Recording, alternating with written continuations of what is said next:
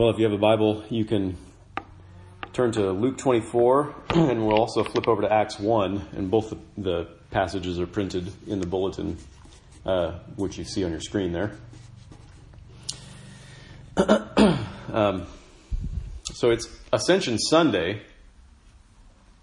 Uh, Ascension Sunday marks the time when the crucified and risen Lord Jesus ascended, ascended into heaven, far above all authority and power, in order to take place, uh, take his place at God's right hand on God's own throne.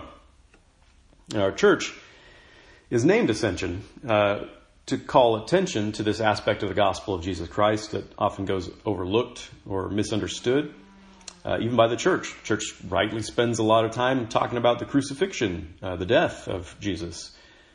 And uh, we even spend a good amount of time these days talking about the resurrection of Jesus, but you don't hear a lot of talk in the church about the ascension of Jesus. So, uh, so we named our church that, and I like to take every opportunity I can get to talk about it, and, the church calendar makes that pretty easy to do today. So we're taking a break from our Revelation series to talk about the ascension. So, kids, uh, kids, I'm going to talk to you a little bit uh, right now, and maybe even throughout the sermon so if you just listen for a second, I've got a couple questions that I want you to be thinking about.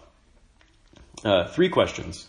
and hopefully you'll be able to figure out the answer uh, to these questions in the next few minutes as you listen to what I'm saying, and then maybe talk with your parents about them after, maybe at lunch or something. But um, so you, you, might already know the answers to these questions, uh, but that's okay. So here are the three questions for you to think about. First, does Jesus still have a human body? Don't say don't say the answer if you know. Just think about it and talk with your parents about it after after church. Does Jesus still have a human body? Secondly, where is Jesus right now? And third, what is Jesus doing right now? So, does Jesus still have a human body? Where is Jesus right now? And what is Jesus doing right now? Uh, you might have to listen closely for the answers but it'll be really good for you to be able to answer those three questions and to hold on to those answers. So uh, let's pray, then we'll read the scripture. Father, you've spoken to us, especially and ultimately through your Son. Uh, we have the good news about him before us now, and if it is not to fall on deaf ears and hardened hearts, it'll only be because of the work of your Holy Spirit. So we pray for your help as we hear your word and we eagerly look to see what you will do in us and through us. We pray in Jesus' name. Amen.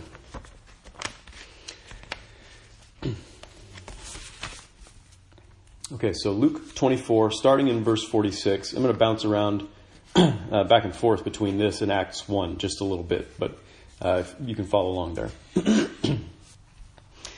Jesus said to his disciples, Thus it is written that the Christ should suffer and on the third day rise from the dead, and that repentance for the forgiveness of sins should be proclaimed in his name to all nations, beginning from Jerusalem.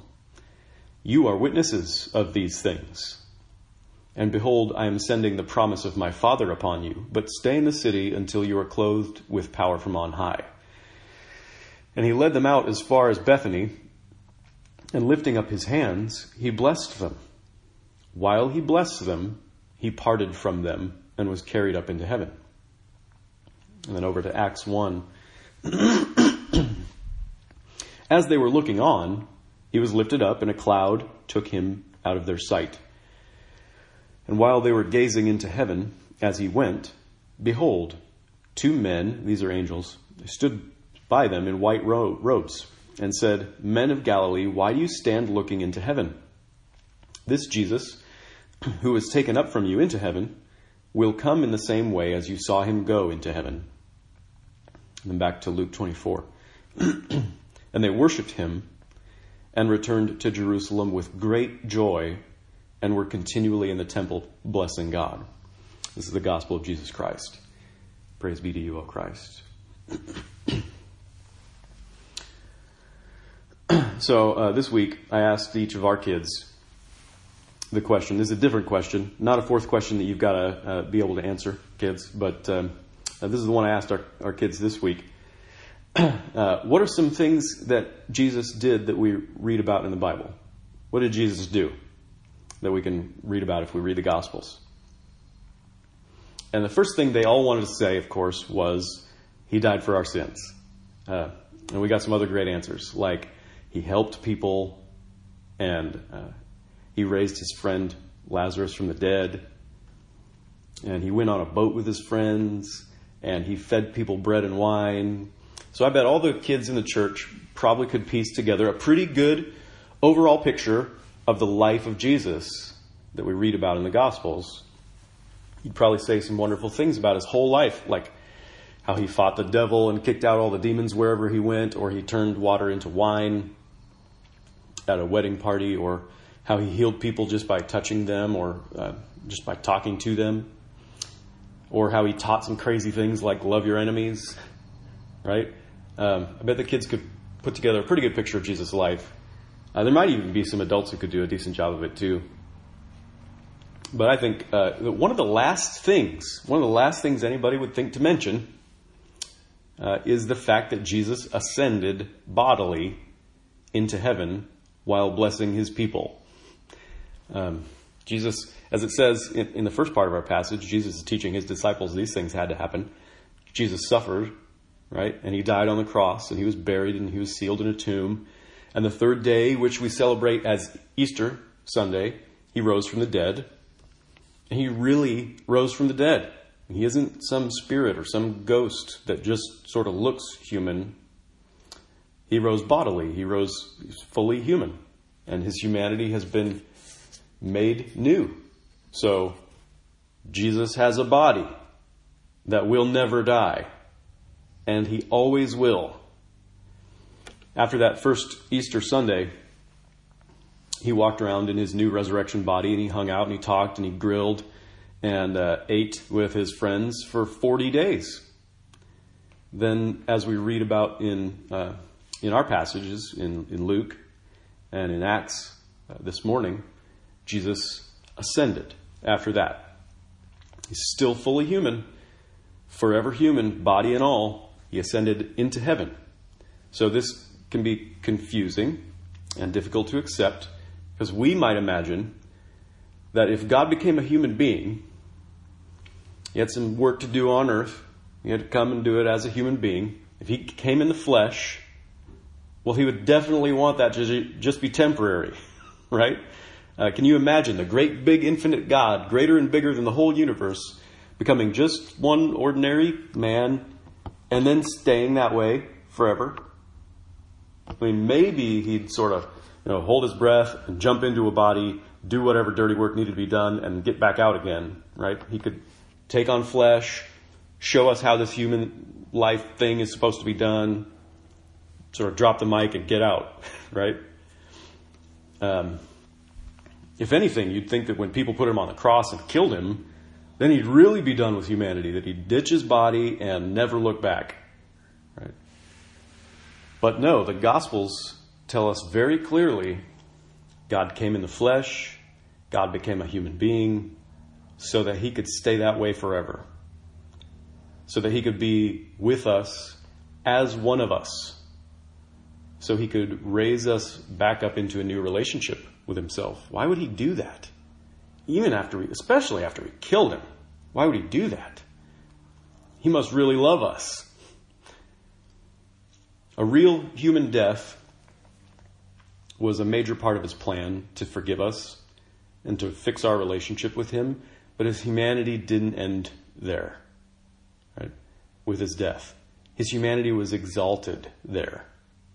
And then Jesus took up his human life again, a body made new and immortal, and he took his body and he took our humanity into heaven, where he is now. Right? At the ascension, Jesus, when it says he was taken up into a cloud, that he went up sort of into the sky, he didn't just dematerialize and disappear into the ether, right? He didn't cease to exist as a human being with, with a body. He didn't leave his body behind and just go up in spirit. It's an amazing thing when the angels say to the disciples there in Acts 1 This Jesus, who was taken up from you into heaven. I mean, this is the Jesus that, you know, they've they've touched him and they've eaten with him since his resurrection. This Jesus will come in the same way as you saw him go into heaven. So if Jesus was fully human when he went into heaven, and this same fully human Jesus will return from heaven someday, then it means that this whole time, for about 2,000 years now since his ascension, this same Jesus lives in the same way, fully human. At the ascension, in some way we really can't understand, because we don't understand what kind of place heaven is, really, Jesus went up into heaven bodily into God's presence to sit on God's throne, and that's where he still is right now. A human being shares the throne of heaven and earth with God. And maybe you're thinking, that's crazy. Human beings definitely should not rule the universe. look, look at how much we mess everything up. Everything that we touch is ruined when human beings get into positions of power and authority. well, Jesus definitely belongs on God's throne because he's God. But remember, he's also God in the flesh. He's also a human being like us. But he's the only one of us who's truly good, who doesn't abuse power, who is actually worthy of the throne. And our flesh, our flesh, our humanity would have no place at all in heaven unless he took it there by his grace in his own humanity, in his own flesh. Human beings would not be welcome in heaven unless Jesus were there on our behalf. We certainly wouldn't have any right to share God's own throne unless Jesus had won the right for us by his faithfulness and carried our humanity there with him by his grace, which lasts forever. And that's a wonderful thing we learn from this passage, uh, these, these passages about the ascension. His grace lasts forever. Right? Remember, the angels said that Jesus will return in the same way that his disciples saw him going into heaven. Well, what was he doing when he went into heaven? What will Jesus be doing when he comes back down from heaven? What was he doing when he went up? It will be the same when he comes back. it said in Luke 24, lifting up his hands, he blessed them, and while he blessed them, he parted from them and was carried up into heaven. So a friend of mine put it this way. said that the last time the disciples saw Jesus, he was blessing them. That was sort of the vision that was etched into their memories. The last thing they remember about Jesus. With lifted hands, blessing them, rising higher and higher, so that his blessing hands eventually encompassed the whole world, right? So, what was Jesus doing when he ascended into heaven? He was blessing his people. What will Jesus be doing as he returns then? Blessing his people. So, what has Jesus been doing this whole time. What is Jesus doing right now? Blessing his people. Right? The human Lord Jesus is always blessing us by his grace. His grace lasts forever. He has not forgotten us. Even though we often put him out of our minds, he has not forgotten us. He has not written off the world, even though when he was in it, we tried to erase him from it. Every time Jesus looks down at his own human hands, he remembers us because these are hands like ours, right? He shares our flesh because he's been blessing us with those hands. He loves us and he says, What you are, I want to be, not just temporarily, but forever. He says, What you are, I have restored and glorified. Look, he says, Where I am in heaven, I want you also to be. He says, I am yours, and you are mine, and that will never change. Because he took our humanity to heaven, bodily, in order to bless us, heaven and earth are already connected inseparably. He has brought some of earth to heaven in his own body. And he will return to the earth someday, and he'll bring all of heaven with him. And that is good news that no evil can touch. That is a victory that no enemy can ruin. That's a source of hope that no despair can overshadow. That's a reason for joy and praise that eternity will never diminish. And it's a promise that no one can make him break. That's good news. Amen. Let's pray. Lord Jesus, thank you for loving us. Thank you for forgiving us. Thank you for fixing our relationship with God. Thank you for becoming one of us and for never looking back as if you'd made a bad decision about that. Thank you for forever blessing us with those forever hands of yours. Thank you, brother. Thank you, Lord. Amen.